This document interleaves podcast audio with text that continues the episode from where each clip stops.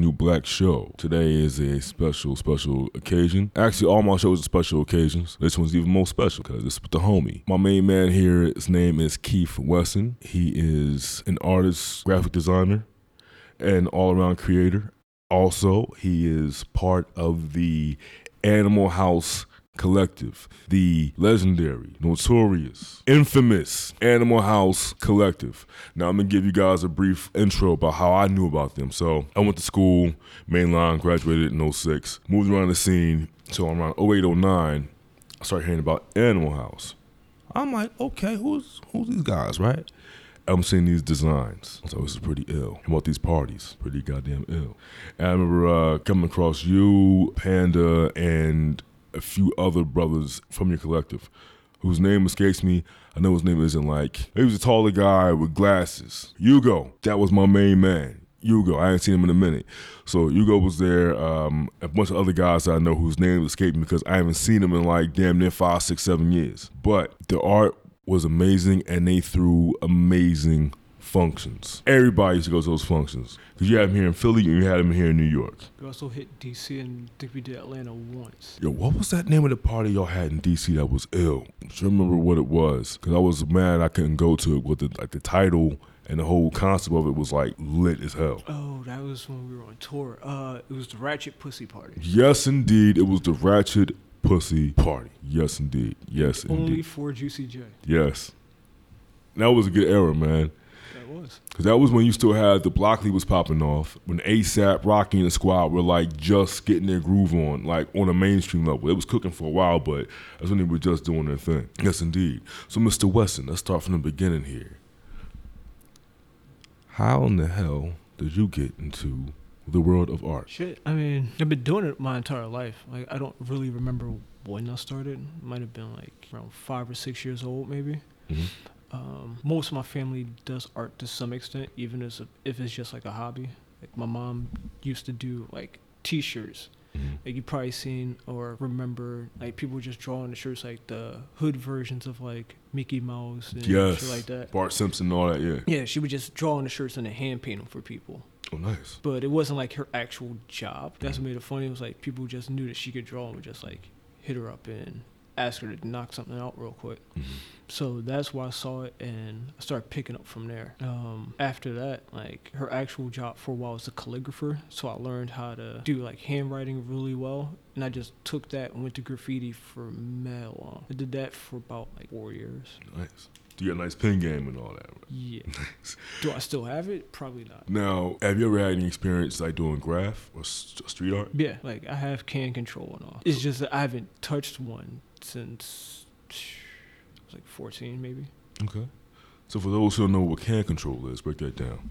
Uh basically it's just like the distance that you're able to spray like close or like the distance from the can itself to the wall so that you have like the thickness of lines. Mm. Cuz like if you spray like chances are you're just going to like a big blob or like a huge ass circle. Mm. it's like trying to like have control over it kind of like a pen almost like how you can direct the thickness of the line and details things like that Okay. Because I always hear artists talk about the importance of the line. yeah So I guess whenever you were sketching and all that, like what did all that line talk like mean to you when you were like creating? What was that always like the line kept you in boundaries or let you do whatever you wanted? Like exploring, creating. I mean, it kind of lets me do whatever I want um especially with the style I use now like when people look at my illustration they ask like why is everything so clean as that I don't even use brushes anymore I'm using a line tool and curving it Mhm. so that everything like looks the way that it does. So the line gives me like options pretty much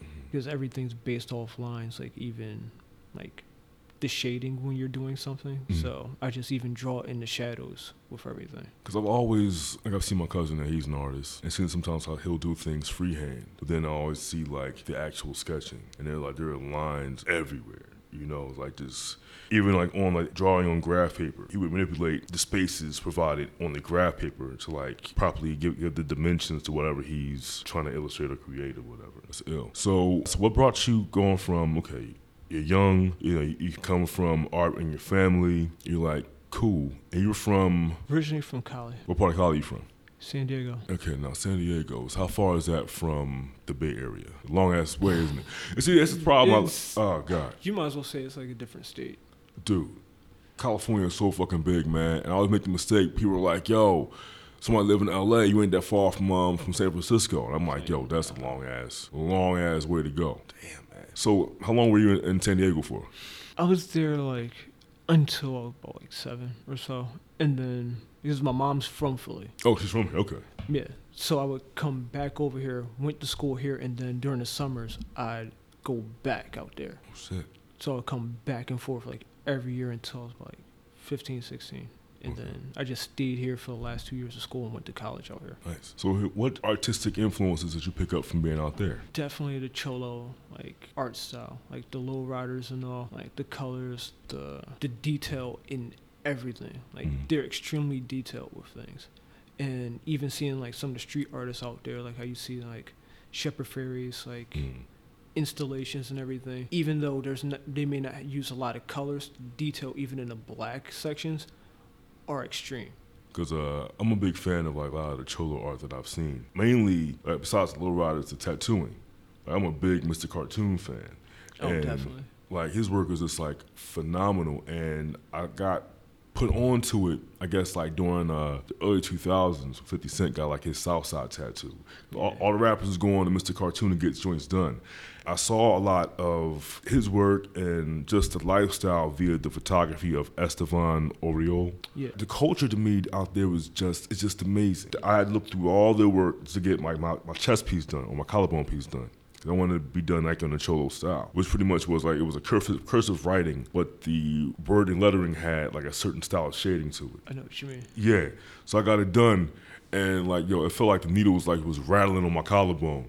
But once I looked out in the mirror, I said, "Yes, this is exactly what I wanted." Yeah, I always uh, it's amazing that you found like an influence in that. So do you still apply what you learned from like the cholo style into your work now? Not as much because I I don't use type as much as I used to. Okay. Like everything now, is so like heavy illustrated. Like I Mhm. can pull back from it. Like every once in a while, like I'll switch styles up a little bit, but for the most part, I would spend a lot of time trying to develop my own style separately Mm. because it's like once you get stuck into like a little box with things, people group you in like, oh, this is all that you do. So Mhm. you're only going to be able to get this type of job. Yeah. So all right, that's a two part right there. So one, how do you currently define your style now versus back when you were first starting out? It's more like a it's a vectored style for sure because that's how I create the art. Even Mhm. though I do draw like hand, pencil, everything. Mm.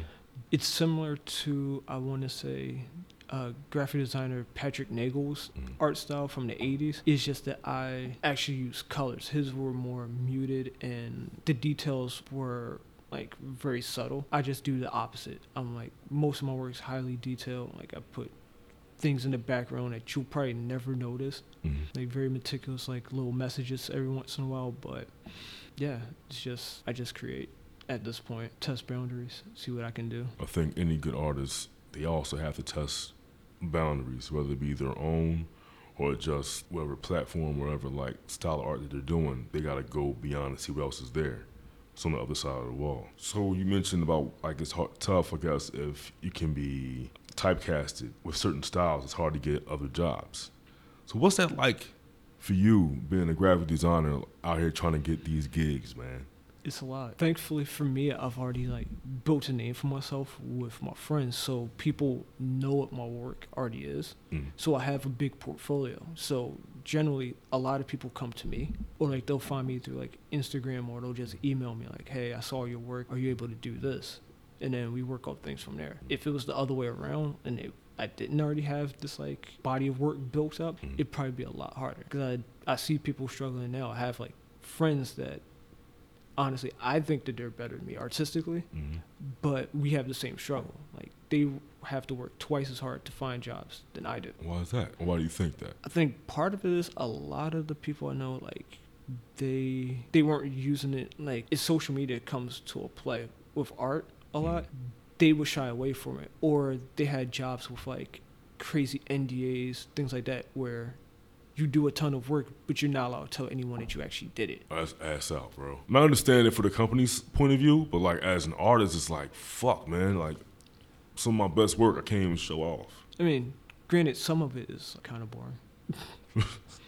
Right, company logos and shit like that. Sometimes, or for instance, I did like some freelance for like a couple pharmaceutical companies. Most of it's like bar graphs and charts, Mm. but it's just so much information that you're like, yeah, I did part of that commercial, Mm. but I can't say I did that commercial Uh, okay. because of like all the legalities with everything. It's tied into it. Okay. So what's been thus far your, your most like rewarding job? Shit, I don't even remember. You say you had that many? I've done a lot. like I re- this past week, I found like some of my old emails. I found all this work I forgot I even did for people years ago. I don't know. It'd be it would have to be like some of the things I did with Animal House, like um, the collab we did with SpaceGhostPurrp's brand um, Raider Klan. We did a flip on the Raiders logo and the Tales from the Hood um, like cover. Mm-hmm. So it was the skull with the gold tooth with the Raiders where like the crosses would be behind them. We made them 240s. Dope. And then they took that shirt on tour and it like went global by accident, I guess. Because we we didn't plan it. We Mhm. was like, all right, here here's the product. Like let's see what happens. And then next thing we know, we see a photo shoot with the shirts in Japan. Damn, that's ill. Yeah. That's real ill. So that's all right. Cool. So let's go back to the to you being in art school, right? You go to school here, and is that where you meet the Animal House Collective? Yeah. That's where I met everybody. Okay, so how did that? How did you guys meet up, and what was that like? Uh, it was random. Like we met each other in like spurts. Like I'm pretty sure the first person I met was Brian, Mm. and he just happened. He just happened to be out on the corner on Broad and Chestnut. We used to sit on like the little newsstand boxes and just randomly have conversation with like people that would come out our building. Like, hey, what floor you were in? Mm. and we just met randomly going to parties. After a while, we ended up. They invited me to hang out with them one day at their room, just randomly playing games. And then, like after the first like year or so, that's when we came up with the idea. Mm. Like everyone else just came in as either they were roommates of someone that we Mhm. already knew, or random occurrences of us just meeting each other. So I remember like you guys were like mob deep out here in these streets, man. Because your name used to ring. Like you mentioned like it would be either, either you, um, Animal House Collective, or it would be like the Babylon Cartel Squad doing their doing their thing with the parties. But your parties had such a unique vibe to them. Like, how did you guys get to that point? You say, you know what? We're all artists. How are we going to make this thing not only just the Animal House Collective, but what put you guys towards doing the parties like that? The parties came first. Parties came first. And that started, from what I remember, of just us being bored in school. Like we had these big dorm rooms. We were like, well, we're just going to sit here, hang out with friends. Mhm. After a while, their friends would bring their friends. They were a big ass group of people. Mhm. Might as well charge them for it. Nice. Okay. But then after a while, we got uh, the spot on 12th and Arch, and it was like a two-floor like loft apartment. Mhm. So why not throw a party? So everyone had their own job. Like I was, was the bartender for like most of the parties, if not Mhm. all of them. Mhm. And then after a while, Tiff, like Two Tone Tiff, started coming there and bartending with us. So Mhm. that helped. And that's when like the Temple, Drexel, Penn crowd started coming. Wow. I remember, like, I guess it was for me, I got introduced again to your functions like 08, 2009, 2010 ish, coming off that. Because I used to, you know, I used to be around, we had mutual friends Yeah. back then, you know, like, pretty much you big crowd would be out there. Because I would see you all, I would run into you in so many of the most interesting places. I come outside, you big, you right there either going in or you be chilling outside with uh with the homegirl Nikki. You know what I mean? Or like you just be anywhere there was an event going on, I'm like, Keith, what up? So let's talk about like some of your most interesting parties that you've had. Which are Okay. Um, because I remember you had many people show up at your parties, like before they got big. That's true. I remember you showed me a picture. We were hanging out uh, recently at the, it was the P's and Q's. It was an anniversary event. Yeah. And we were all in the back, and you showed me this picture of an Animal House party that took place in New York. And in this picture was a young, pre hip hop, pre like number one album Cardi B. This is the thing was when she was like, was before Love Hip Hop? I think she was I think so. Yeah. Yeah, like I saw a picture. I said, "Yo, that's fucking Cardi B." Cause, and you told me about it was a story that I definitely want you to tell on this podcast that involved R. Kelly. That's my favorite story, man. It's not my favorite. Why, why, why is that? your- It- it- reason why it's my favorite because it's funny as hell. Because like I never like nobody in my homies have ever told me like, "Yo, man, you almost beat up R. Kelly." I was like, "Yes, I'm down." So what? So how the whole thing pop off for y'all?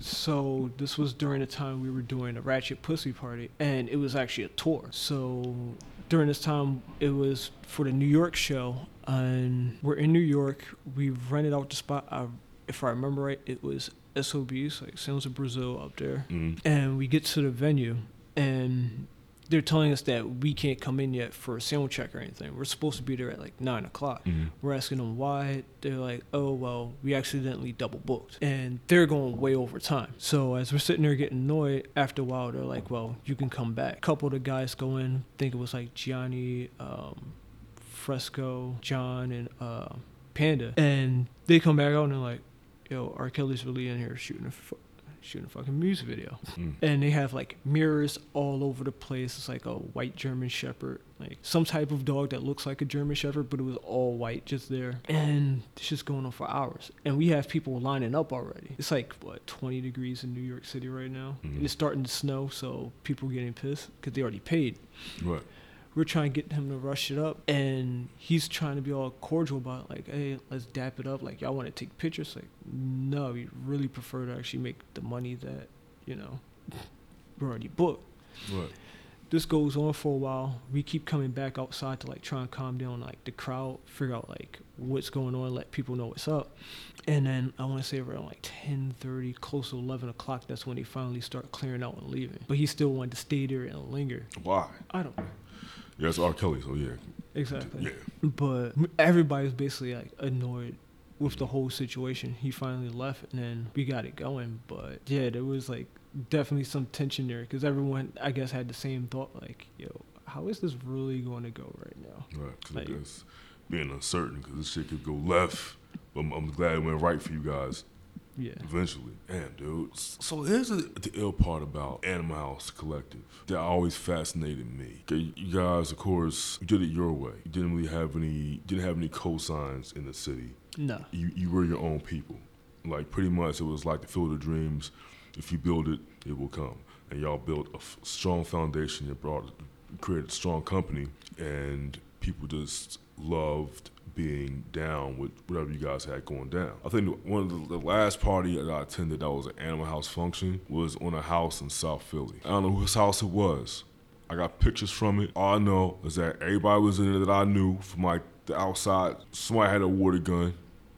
There was some wet t-shirts in the mix, and there was alcohol. And there was a table with condiments and alcohol on it. That's all I can remember from being in that event, which means that was a good event. I remember that. Word. That was like what 2012, I think. Yeah, that was the last summer before everybody went to either New York or LA. Yeah, before everybody dipped. That was a wild party, bro. Wild party. Yeah, I think that was just like a random day for us. Like I don't think it was supposed to be a party at first. Like Mhm. yo, it's the summer. Let's have a barbecue. Someone buy a kid. Like yo, we filmed a kiddie pool. Yeah, yeah, yeah. Y'all had that outside, cause even your basement was lit, dude. I don't even remember going in that basement. I went in that basement one time. People was sitting on top of a fucking wash machine smoking up. I said, "All right, cool, man." you know what I mean? It's, it's where the cool kids is at. But in terms of the work of Animal House, what I liked about it is that there were it kind of like you guys mixed in so much of your influences, and a lot of your work I thought was ill was like very sex positive too. Yeah. Uh, there was one shoot you used. Um, your homegirl uh, Asia was involved in it. Remember that? And I think Tiff was involved in it too.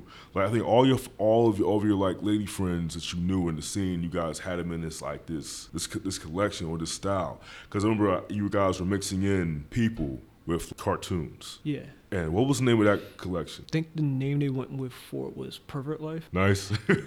Yeah, basically the idea was um, taking like all the characters that were known for being like pervs throughout history and like putting them in like a Roger Rabbit type style. That was like our biggest influence on everything.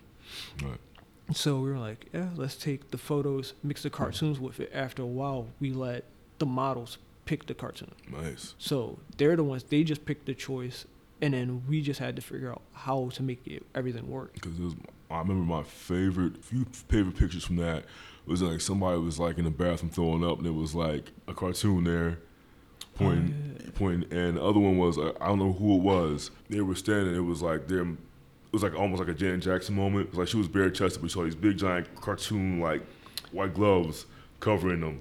That was Tiff. Yeah, That Oh. was for the shirt. The other photo shoots, that was just our individual style. Like that was just how we did all the lookbooks. wow, that's ill. But the Tiff shirt, well, that design it started with we were doing mixtapes for a while with DJ Philly Will, and it was called Panda Radio. She was the original cover for the first one, and then after a while, we didn't like the way we originally drew the hands. This was like maybe a year or two later, so I redid them, and then Tiff and Reem got together and like, yo, this can be a shirt.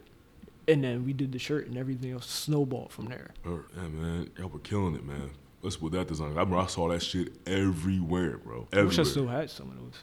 Yeah, me too. I'll buy one, man. I was slacking back then, bro. So again, like the idea I think was ill about you guys, like being like so progressive with your style of art is that you guys included everybody. You know what I'm saying? Like again, like even how you had the had the models, it was on some shit like because sometimes people use models as just objects in their art. You know what I mean? Or like Yeah. she's a model, boom, that's it. But I, I like that there was like a unique organic marriage between the two. Even though they were models in the picture, they were still functional with the art. Like you, you, made a great connection between the two during those pieces. So for you, and being a member of this uh, this Monsters Collective, what do you think was like your key contribution to all of it? My key contribution was I was just an illustrator. Okay. Like I would come up with ideas for things, but for the most part, I was just the pen. Like I would put stuff down, I would finish things. Mhm. But then there's also like 12 of us. All of us can draw to some extent. Right. So I would just do the cleaning up everything, getting it ready for print. So okay, cool. So let's go back to the history of everything, all your experiences.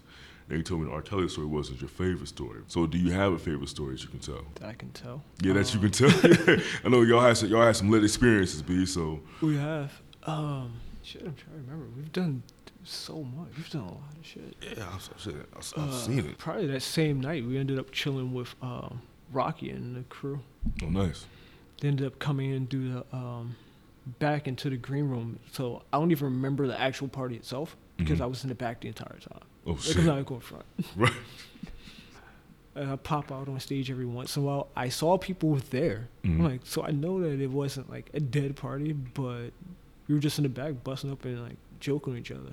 Like I remember one of us fell asleep. I don't remember which one, and all of us joined him, including ASAP Mob. We all had sharpies with us. Like, just gonna tag on your face. Don't worry. Hilarious. And I know this, this was right around the time when, um, when Yams was still in the mix, right? Yeah, Right. this was like maybe a couple years before that. Before he passed. Wow. Damn, dude. Uh, actually, one of my favorite stories would be like it involves Ubiq. So back when we had the apartment on Arch, um, Ubiq used to do random concerts and all in the back or the first floor. And some dudes came down from New York um, named Ninjasonik. So it was like Telly, uh, East the Man, Theophilus London came down back when he was still doing like death metal rap, basically. He was doing death metal rap. He was doing metal rap. Oh shit! I didn't know that. Yeah, he was doing that back like I want to say this was like 07, 08 at least. And we met them because they were in the back doing the show and somehow someone tried to like start a mosh pit and you know how to like low the ceiling is in the back of you. Yeah, you, don't, you can't do that shit. Exactly. Like I just remember one dude that's like well over six feet, like crowd surfing to like get out because there was that many people in there. So he like he had to jump up, and everyone was just pushing him over to get him towards the door so he could leave. Jesus. And then afterwards, we get cool with like Theo and everybody. We end up going back to our spot on Arch and had like a mini party of us like playing beer pong and shit hmm until like five in the morning, playing beer pong with like fucking Heineken. Half the time I was there, and I would leave half of our parties because I was still I was dating someone that went to UArts that was a dancer, so I'd be Mhm. with all their parties. So it's weird seeing like leaving from one of our events to go to like an actual art school party. Yeah. There's a drastic difference. What's the difference like, bro? I've never been to a, like a party where I actually saw like choreographed dance numbers. Like you know how you go to like you watch the movies and you'll see like people break into dance and everyone joins it. I've been in those situations. Dude, I thought that shit only existed on Instagram videos, bro. Nah, it was not planned. Like the girl I was dating, she was a ballet dancer, and all her friends studied ballet, so they be in there playing like all types of ratchet music. Beyonce, come on, they do the entire video. So everyone just moves to the side. They still had their drinks, watching. Like, yo, this is amazing. like, I never thought I would see this. I thought this was fake. Dude, I only see that shit happen on Instagram, dude. Like, if I see that shit happen in real life somewhere, I'm like, all right, cool. Is- You're, you're kind of stuck at first. Yeah, it's like- what is happening? You're like, oh, okay, they got, the, they're moving in time together. They're in sync with each other. Yeah, this is pre like everyone putting everything on YouTube. This was definitely before Instagram, so everyone did have their cameras out. So if you saw it, you just had you just saw it. That was it. You was there for the moment because now everybody tries to like manufacture and clone those moments, yo, every time. Like funky camera angles and you name it, they can claim it, dude. Yeah. Yeah, man. So before we got on, you and I had an interesting conversation about our college experiences and knowing what we know now as opposed to then. And you know, there was a time when, especially for an era we grew up in, college was put out there as if it was like the only thing that can save you from living a you know quote unquote mundane life, boring life, you know, very uh, monotonous. But as we've gotten older, we've realized that yeah, college may have given us opportunity to meet cool people, great opportunities, but it isn't really a necessity Oh no. to make it out here at all. So now you told me something that was quite interesting. You said if you knew what you know now in your first year of art school, what would you have done? Probably would have met all the people that I work with now as soon as possible. Came up with the plan from the jump. Used the school's equipment to like make up a certain amount of money, like at least get our name out there, Mm-hmm. and then dip. that would have saved us like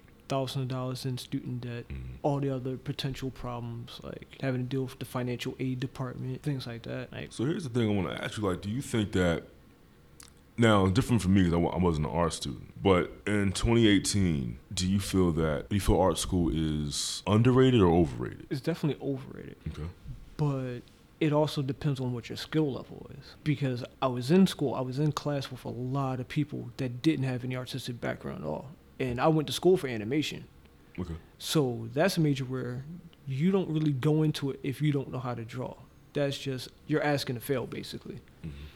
Some of the people I was in class with were like, "Well, I didn't start drawing until like four months before I applied to the school, but I want to make cartoons." It's like, okay, like I've been doing this since I was five. I can, I know I can make things on my own. I don't have to copy, Right. so it's a lot easier for me. But like, if you don't have the technique, like art school is good at least for learning technique or learning the history because sometimes that does come into play. Does you never want to design something you think is original or as close to original as you can get now, and then you turn around and find out like someone did the exact same thing like 20 years ago. Mm. Especially if you're trying to sell it, because then somebody's going to come for you eventually. Because now you mentioned that. Remember, like when you do your designs, I've seen you like rock with different characters. Like I feel like I've seen you guys flip Dragon Ball Z characters Yeah. in various ways. Like it be, uh, I think you may have did a flip of Vegeta. Yeah. Yeah, a couple years ago. But I feel like y'all had a lot of copycats. I feel like y'all had biters because it was a time period when It I does. seen you guys do, do what you guys did. Next thing I know, I see like other people who may have been not may have been from the city, may not have been from the city. I ain't gonna say no names, but I see them like try to copy the styles you guys did in terms of like other people trying to like jack the fuck out of like a Dragon Ball Z character, and and it's going like through the roof everywhere.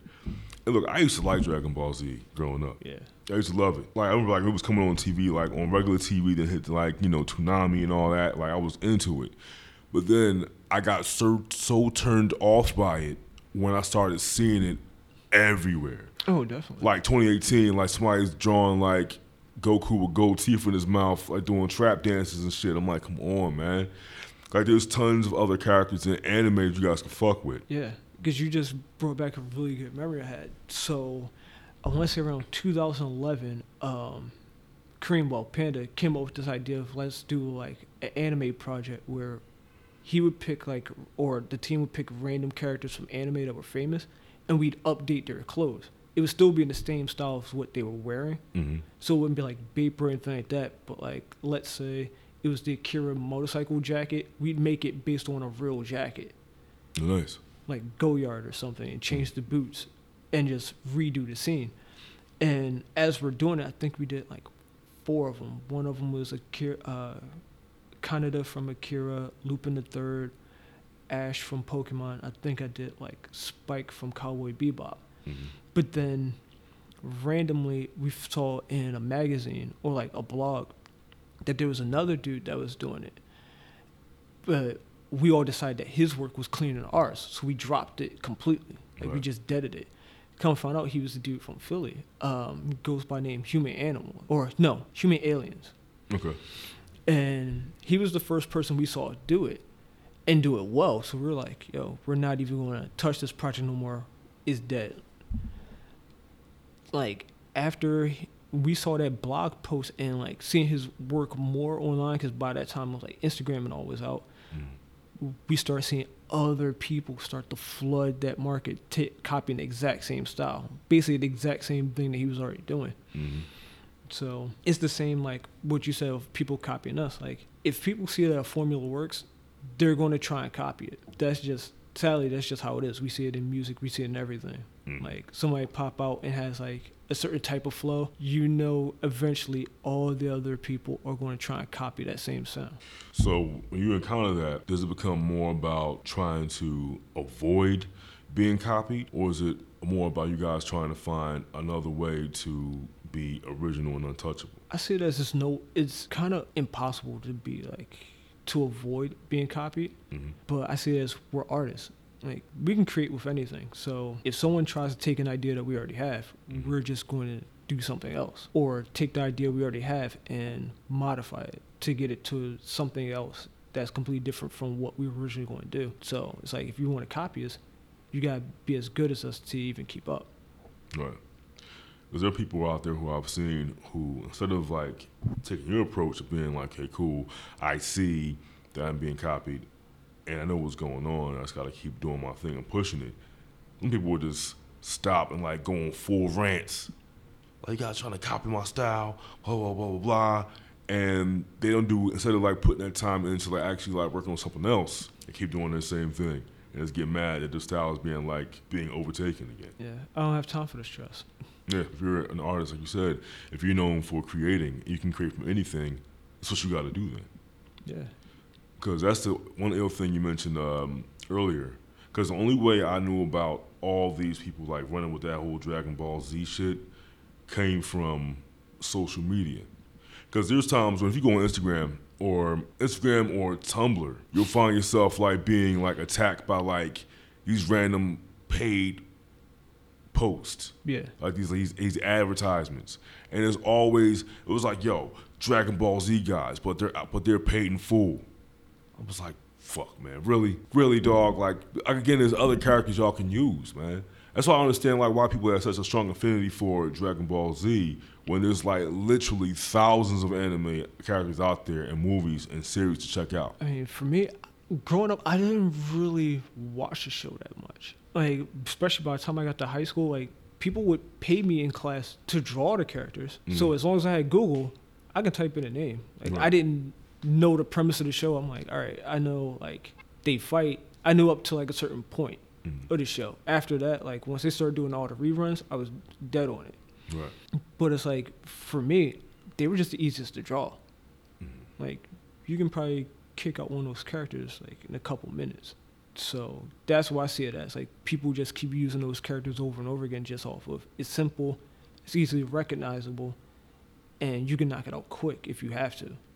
Right, but even if that, even if that's the case and it's easy to do, I'm still looking at it like, oh, come on, man, like try something else, because it's because if you want to be out there as an artist, as a young guy trying to make his, you know, make his mark or make his or her mark out there, it's like there's other people and other characters to try out, because everybody, people, someone might see a Dragon Ball Z character with a certain outfit, and they'll may attribute that artwork to be done by this person because they already did it.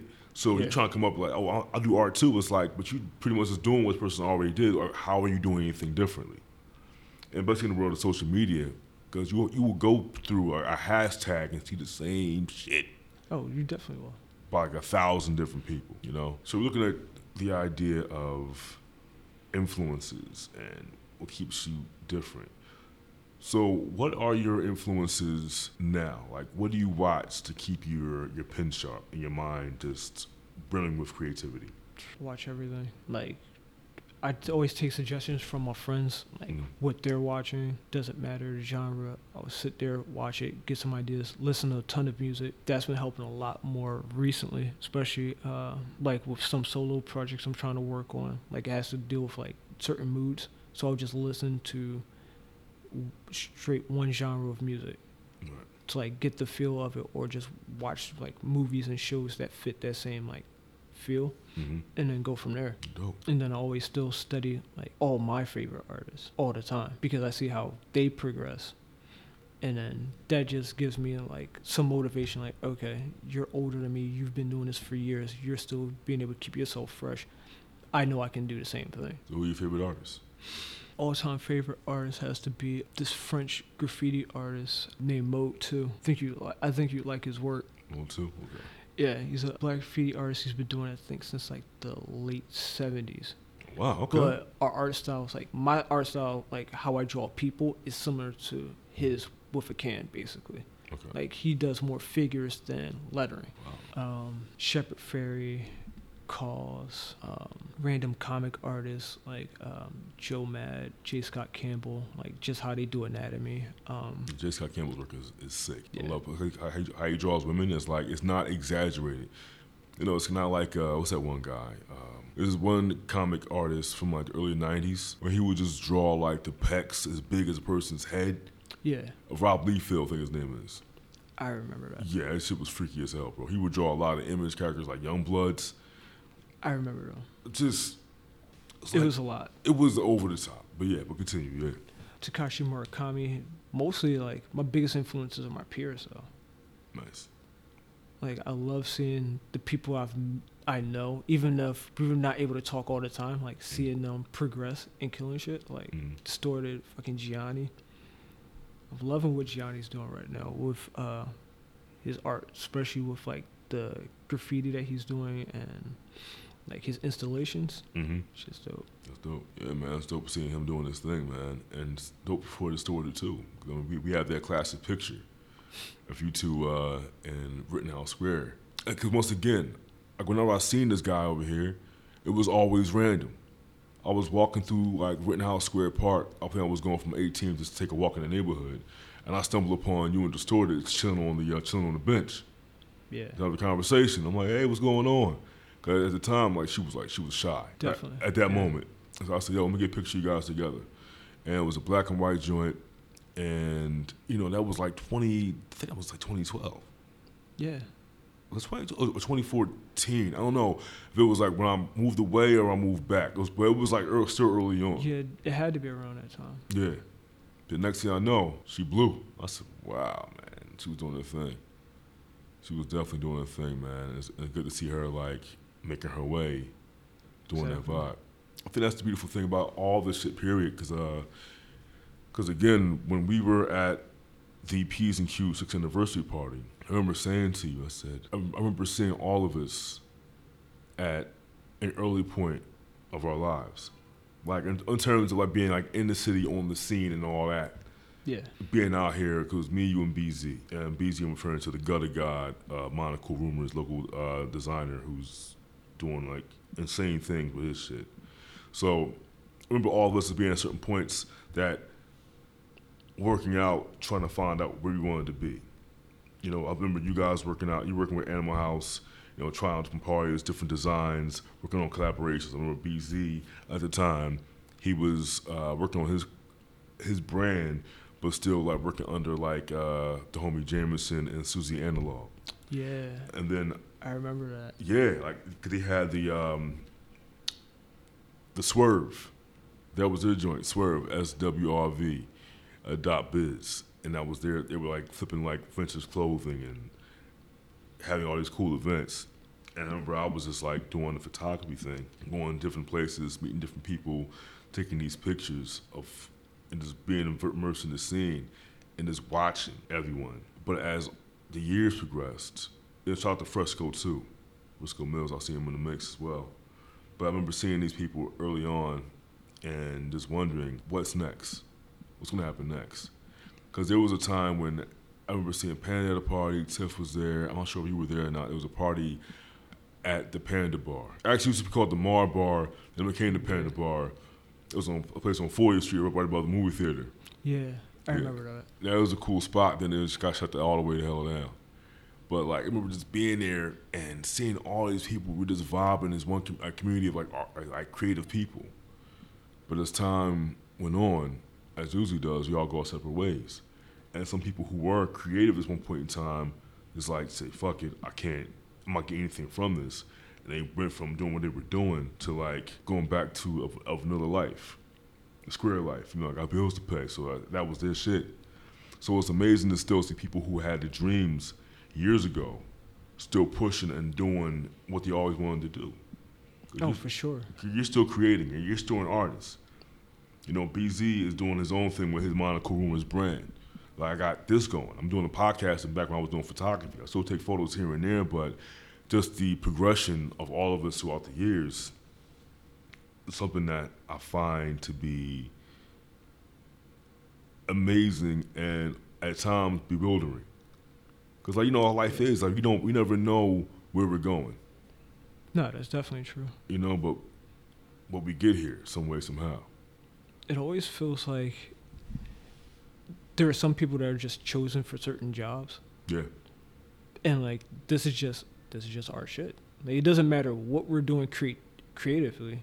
It's like we're going to be involved one way or another. So it's always do dope to see. It's like, yeah, even with you doing the photos, like I remember you like doing the photo books and everything. You actually did one of our shoots. If I Yeah, remember. yeah, that was um, that was fun, man. Cause like you guys for that one. This is back when uh when Chief Fon was on with y'all. He, he had the he had the long rat tail concept Yeah, popping off. definitely Yeah, the rat show. yeah, he was pushing for your brand crazy. Cause this is the only time I think you guys were working on. Was it a gorilla? Yeah, It was a gorilla, yeah, that kind of thing. That was the situation. Like with sweatshirts, it was doing t-shirts. Yeah, that was that was dope. That was so photo shoot had the whole '70s vibe with the um, Polaroids. Yeah. That lookbook was dope when that shit came out, man. I was fried. I'm not going to front. I had y'all gave me mad cans of beer, yo. Yeah, we definitely had that. We had that on deck. Yeah, y'all did. That was a fun event, man. They used to send us cases of it. That's why. Word. That was at Johnny's old spot. Yep. Cause you guys were like, y'all were South Philly heavy, man. Yeah, they were. I was down here. That's probably why you saw me um, at Rittenhouse when I was with Distorted because I was living down here, A word. and I would just like catch the bus and just walk up to South Philly with them. And I moved up there like right at the end of 2012, maybe. Okay. I remember crack walking on one of your spots, man. We were, cause we were just hanging out discussing the photo shoot. Cause you guys lived on this corner spot in South Philly. Y'all like on the second or third floor or whatever. Yeah, That I was- remember. I missed that spot. That was a cool spot, man. I got a picture of all y'all in the room. And y'all playing Marvel vs. Capcom 3. It was like somebody's bedroom, like all y'all was sitting around. But here's the funny part to me, man. It was like y'all had a table, but y'all had the t- TV on the ground, not on the table. It was some kind of weird situation. It was like, I almost want to say y'all had the table on top of the TV. That's how weird it looked. But like y'all was sitting there, just rocking and shit. Or I think actually somebody was sitting on the table playing TV on the ground. That's what it was. And I was like, okay, this is interesting shit. All right, what's the Animal House do? This is what they do. Because y'all had these guys over there. I don't think they were part of your clique, but they were part, y'all were friends with them. But you guys had like this whole energy where people were just felt like they were akin to y'all. You know, even if they weren't directly artists or contributing, you know, create, you know, creatively to anything y'all were doing. If they were in the mix with you guys, it was just in the mix. Yeah, basically, it was all about unity and just like being around each other. Yeah. So it was all it was all fun.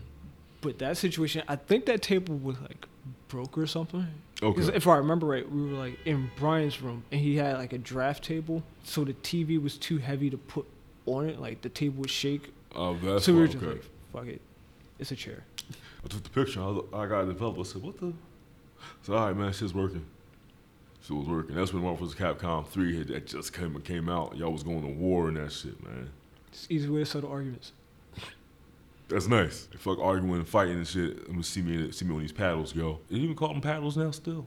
Nah, it's controllers, whatever. That's showing my age, man. Let's see one of these paddles, man. For sure. see one of this Pac-Man, bro. But that's that's awesome. So here's uh, four more questions I want to ask you. Where do you hope to take your arts in the future? Honestly, I want to open up a studio, Oh, nice. like something separate, and just bring in different artists, and hopefully be able to do like seminars and workshops to be able to teach like kids or basically anybody that wants to learn how to design. Mm. even like basic things because I see it as like we said before, paying that much money for school is kind of a waste when Google's free. Like Skillshare is like a couple dollars a month. You can take a class from pros and learn the same skills hmm instead of taking a whole semester of classes that you don't need for anything. Learn exactly what you want to learn. Get out there and do what you want to do. So where would you open the studio at? That's what my current problem is. I have no idea. 'Cause I know you said your mom's from here, but you spent time in San Diego. Yeah, I would go. I would try and go to L.A. Been thinking about New York heavy, but it's New York. And everybody's in New York, right? That too, but like rent prices on like buildings and whatnot. Nah. Let me tell you something, bro. So I saw, speaking of like rent prices and trying to find places in New York, I saw this video on YouTube, and it was this guy. He said he paid six hundred dollars a month for a studio. Six hundred for a studio in New York. So I said, okay, let me see the size of the studio, You don't want to see it. dude. Can I tell you something? You know how many square feet this shit was, bro? How much? It was like seventeen. Yeah, you're living in a closet. It was it was a long closet, bro. Like he had like his TV up somewhere, but he couldn't. He had to put his feet up on the wall, be comfortable, because he couldn't move in there. And they had like it had like a community bathroom. And I said, dude, so you're paying six hundred bucks, paying like, yo, six hundred dollars isn't that much rent wise, but you're paying that much live in a closet, and you don't even have your own bathroom. It's not worth it, but I get why people do it. Yeah, me too. There's so much in New York to do. Right. Like the opportunities are always there. So a lot of people just say, you know what, I'm a, I'll suffer because I won't be here for long. Like I'm never in the house. Dude, let me tell you something. It was, it was uh, this woman. She's like maybe like a writer or whatever. Her space probably like ninety square feet, and it's just a small square. Like she sleeps on on a bunk bed up there, and her face is like about five inches away from the ceiling. And I'm and I wonder, I'm like, do you have guests over here? I'm like, if you want to get busy in your apartment, I'm like, how do you get busy in your apartment? And you gotta be easy. You probably gotta do all your all your sex stuff on the floor before you climb up to the bed, your bunk bed. More than likely, I try not to think about it. Dude, as far I- as New York's concerned, like with the studios and all, mm-hmm. nah, it's it's a trap. It's a definite setup. I couldn't do it, man. And like that's the thing about it. I used to watch like these old documentaries about New York and how these old artists like in downtown '81, like it wasn't a thing for them to live in a a, a slummed out building because again they were in New York. They were artists. They had all their friends around them. But like in 2018, bro, I'm like fuck that, man. I need to have like insulation, bro. Oh, definitely. Windows, man. A, a- my own working bathroom, b. I mean, the game's different now because a lot of artists, well, a lot of visual artists have to change that because people take the idea of artists as music, and that's a that's an annoying problem now too. I put out like, oh yeah, I'm an artist. Now I have all these DJs and producers hitting me up like, you, you want beats? Like, nah, I don't, I don't rap, my guy. I, I, hell, I'm, I'm, a, I'm, a, I'm an artist. No, you out a mixtape. Shut up. But yeah, go ahead. But yeah, like yeah, visual artists like it's weird now seeing like how a lot of them push themselves as like celebrities. Mhm. Granted, a lot of them have like the skill set to be able to like back it up. Like yeah, this is who I should be, Mhm. but a lot don't, and it's just really interesting. It's like trying to go to all these award shows and whatnot. Like there's no award shows for artists. Mhm. We don't get get awards for shit. no real recognition or anything. Like, why do I have to be at like the BET Awards or nothing against it, but it's like I don't know why I'd be here. It, it kind of strikes me as puzzling when it comes down to art and artists. Because I, I remember like a lot of the artists that were that are famous or you know well known, like you know a Monet or a Van Gogh or all these other people, they weren't rich when they died. You know what I'm saying? Yeah. Like, and they weren't. They were. They had patrons. They were respected. Some. Some, but like it wasn't like, oh shit, I need to be next to LeBron James at the game because I'm a visual artist.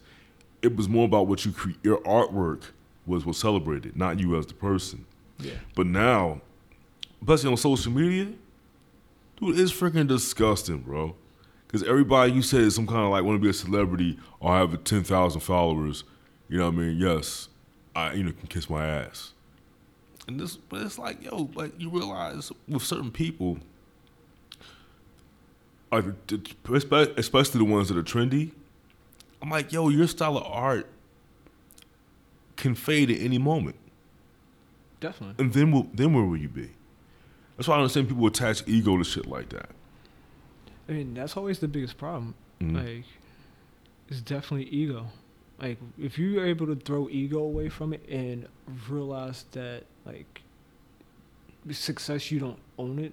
It's Mhm. like every day you got to keep putting in work to keep that little bit of success you have or to gain more. Because if you even slack for like a little bit, hmm you can lose it. People do. Especially like with visual arts, more so I'd say with clothes. Mhm. Just think about it. Like a lot of the bigger brands in streetwear, they do drops like every week, all the time, just to keep their name up there. Cause like let's say one day or like one month they don't drop or anything, somebody new can just come and take their spot, and that's it for them. Mm-hmm. Next thing you know, they're gonna be selling their shit in like Macy's or like Burlington Coat Factory or Zumiez. Forman Mills. Like, yo, it's for real. Cause like, I remember feeling like I'm like, damn, Supreme is doing drops like every fucking day, or it was like uh different collaboration with different people. Like it was just non-stop. But I didn't I didn't understand why until later on. I'm like, oh, because the game's really, really like saturated out here, and everybody's gunning for number one spot, going for number one headband. You know, Yeah. Jeez, man. So, with the Animal House brand, where are you all now? I know you guys are all spread out. Some people are in New York, some people are in LA. You're here. You know, somebody's probably in like Alaska, maybe. You never know. You know what I mean? But like, That's a real possibility. about to be Rolling Stones, man. So, like, where, where are you guys now? Shit, where are we now? We're all over the place, like still, because everyone's working on separate projects. People working like separate jobs within it. Mm-hmm. So we're trying to figure it out right now. Like John has his separate brand, Rabbit, Mm-hmm. where he's just started doing like some shirts, socks. Like he's doing furniture. Oh, nice. Yeah. Um, Eric's working on like some things because he's with Body Armor. So Good shit. the rest of us we're doing like separate freelance projects for people or working on separate brands. Nice. So I want to drop something Mm-hmm. like at least under the Animal House brand since guess this is officially the tenth year. Congratulations to y'all, man. Thank you. But like we haven't figured out what we drop. That's the only issue. Maybe like a retrospective. Yeah, Please. that that's what I was thinking. Like even like a book with like some of the old sketches we had because I've been finding everything. Yeah, I mean, I ill. I mean, because you think about it, during the time period when like Philly was like in its low key hipster phase, right? When like, I want to say 08, 09, 2010, back when like the Piazza was just starting to pop off, and y'all were like, we were all hanging out in the back room of the Piazza. Yep. I mean, not the Piazza of um, PYTs, hanging out back there. You all added to the culture of the Philly scene. Like, not even like the, the hip hop scene in Philly back then was like, was, I don't know what the hell was going on then, right?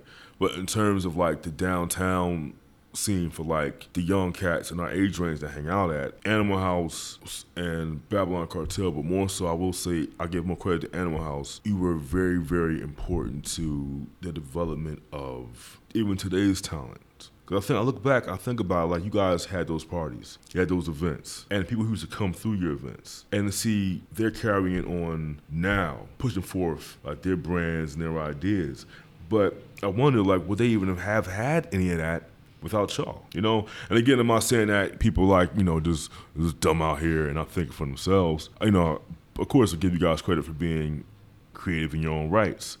But let's, but I can't front and act like Animal House's influence influences in the city isn't still felt. You know, it's not still out there. Because, you know, back when Abacus was popping out, you know, when Abacus, when they shut down and it became P's and Q's, people knew what was up. Like, th- the impact that Abacus had on streetwear in the city of Philadelphia. Oh, definitely. Same thing that P's and Q's has now. You know, they're carrying on from like their their first store with their new store, and people who were there have followed them there, and they also have new people who are following them. But again, I look at like Animal House, and I'm not just saying this because you're here, but I'm just keep keeping a buck fifty with you. Your parties, there's there, there's no one in the city that's throwing parties like y'all threw them. Like the Ratchet Pussy parties, I love that title by the way. But like those styles of parties, the artwork, the fun, it ain't there no more. Cause now if you go out, go out and about now, it's all about like ego shit. No, it is. That's why I don't even bother to go out that much anymore. Yeah. Like I only really go out for like Matthew Law's events, like Silo, like Mm-hmm. a couple other DJs like Heavenly.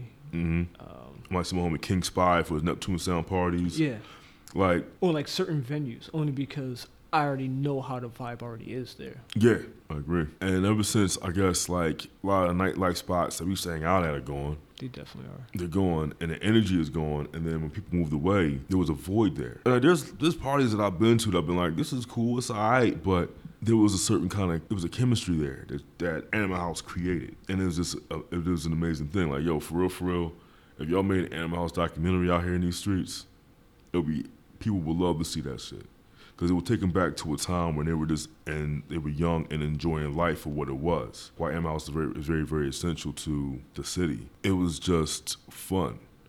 Your parties, there were moments there. People rubbing elbows, with people they later see like blow up. That's true. You know what I'm saying? Like, in fact, I, again, me seeing Cardi B in the mix with everybody at the party, I was like, yo, again, that also, you know, reaffirms my feeling that she's definitely an around the way girl. This is why I always I, I support her what, what she's doing. But it was just dope, man, because everybody was there just to have a good time. Yeah. Wasn't nobody above, above, above or below anybody. Like one of my favorite joints is when were you guys behind the the nerd listening party, or, or maybe y'all were just there. I, I think we were just there. I- I'm pretty sure we weren't part of it. because it was like an NERD. Like we It thinking was that, down here at uh, Walnut Room, right? yeah, Yeah. No, Yeah. I think we just got invited. Yeah, y'all came through. Everybody was there, and like we we all got hyped. Like yo, man, they're gonna be there, man. Like nerds, they coming to because that's how it was marketed. We got there, it was like yo, it was like what the fuck. All we all we got was a flyer outside. It was like yo, we're gonna be here, and ain't nobody pop up, bro. I left, man. Went past Van Gogh. I was like, fuck, I'm going home, B. But yeah, man, I think that's the ill thing about it. You know, because again, you know, I appreciate you coming on the show, but I also appreciate you more so as someone, as a creative, and like I fuck with what you guys have done. I always have been, and like even in terms of just like the art, like that the pervert life shit was so ill to me and just how you always has created like this. I feel like everybody was involved. You guys were inclusive. Didn't matter Yeah. the ethnic group. Didn't matter, you know, if it was like gay, straight, or whatever. Everybody got down with the Animal House shit. Yeah. Like my way of thinking about it was as long as you're cool and you're just trying to create and not cause any problems, like Mhm. not about the drama, nothing. Cool, let's work. It's whatever. We can wor- figure out the numbers later. Like, let me know what the idea is. Look, man. Once again, you're my dog. And I tell you this shit, come from the heart. The city needs y'all again. Needs something like y'all again. You know what I mean? Because there's so many people out here who are creative. Like, I give props to, like the uh, the three the three three shorties who got parties at the Dolphin Tavern. Like they're doing their thing, and other people are, they have their parties and, they- and they're rocking out for that crowd. But damn, dog, it was nothing like y'all, man. Y'all had y'all had y'all had that vibe, man, and that's what the city needs. Period. Is that that, that a unified front again, you know? And in time it may happen, know, but you never know. You might, you might do something. hey, man, if y'all do, man, I'll be on the. I'm we- if going we can there. talk him into it, Chief Fon's Chief Fon's trying. He's trying so hard. Like, yo, yo, we gotta do something. Yeah, y'all do. Yeah, because I feel like yo, because he's because he's one he's one he's one of the last like soldiers from from your regime who's still out here. He's still everywhere. Yeah, I mean, he's doing the music. Yeah, I'm overtime boys and shit. Yeah, he's he's he's doing his thing, man. And I'm like, it's got to be something that that can be done, man. You know, it can't. You know, I can't force the force the hand because things happen as they're going to happen organically, of course. But if they do, bro, you know, the I city I definitely appreciates I can the city. start talks with him. It's no problem. Yeah, man. That'd be the shit, bro. Have like, I, I, it could be the thing too, dog. That'd be the that'd be the real party for y'all. The 10th anniversary or whenever it takes place. Like, yo, one time only joint, b. Gusless shit. Yeah, man. That'd be the shit. Try and get some of the performers of people that we've had In the past, with us in the past. that'd be nutty, bro. Cause I mean, yeah. Cause a lot of people got got their got their shit their starts because of y'all. Yeah. You know what I mean? I found out recently, like I saw a tweet, um, because we haven't tweeted from like the main page in like years. Yeah. Randomly searched it one day because I was bored, and I just saw someone like tweeting. I guess they're from like DC, saying like how important we were to the music scene. I didn't even know. I didn't even think about it that way, because we were just doing the mixtapes. Like Mhm. I never had the chance to talk to any of the artists or anything. That was all more so like Reem and John. I was just doing the covers. Right. But it's like all these people are cool, and now most of them are on. Dude, cause think about it. What you guys fed to the streets via your shows and your parties, it was like you. There are a lot of things that came from what y'all created. A lot Yeah. of people out here who are in the city right now, again, who are out here because they got starts rocking with y'all. You know what I'm saying? Being being in close association or coming to your parties and networking, like that's what that shit is about. So you know, kudos to y'all, kudos to you for being part of a movement in the city that I feel like at times people may kind of take him for granted when it was out and about. Because you know, you know the saying, bro. Like you know, uh, when it's gone, that's when you start being like, "Damn, I missed that shit." But when you have it, it's like, "That's alright," you know. So yeah. But yeah, man, rocked out my main man, Mr. Keith Wesson, artist extraordinaire. You know what I mean? One of the moving heads of Animal House, graphic designer. Check his work out. So, by the way, sir, on the social media platforms, where can they find you? Uh, easiest way to find me is on Instagram, k.wesson, W E S S O N, and I guess Twitter, uh, Keith underscore squirrel. And yeah, that's pretty much it. I don't use anything else Yeah, cool. anymore. Yeah, because everything else is pretty much damn near done, man. Your Tumblr is like a freaking like. That's a graveyard for me of like all of the art that's been stolen on Tumblr over the years. Like, damn, I did this. You has- see it. It has mad notes on it, but it didn't come from me. Shit get reblogged and all that. Only time I use Tumblr now is like try to find like the you know like the Random gifts. random gifts. you know what I mean? If I'm looking for like, phot- like photography and you know like inspiration, like find the art news on there. And of course, you go on Tumblr like past 12 o'clock a.m. Eastern time, you're gonna find some pornography floating around there. 12. It's pretty much that like 24 hours. Yeah, you're right. You're right. I was trying to be nice, but it's, it's 24 hours a day. Go two o'clock in the afternoon. Was oh, titties, great, thank you. But yeah, that's it. that's the end of episode 41 with the homie Keith Wesson. Peace and love.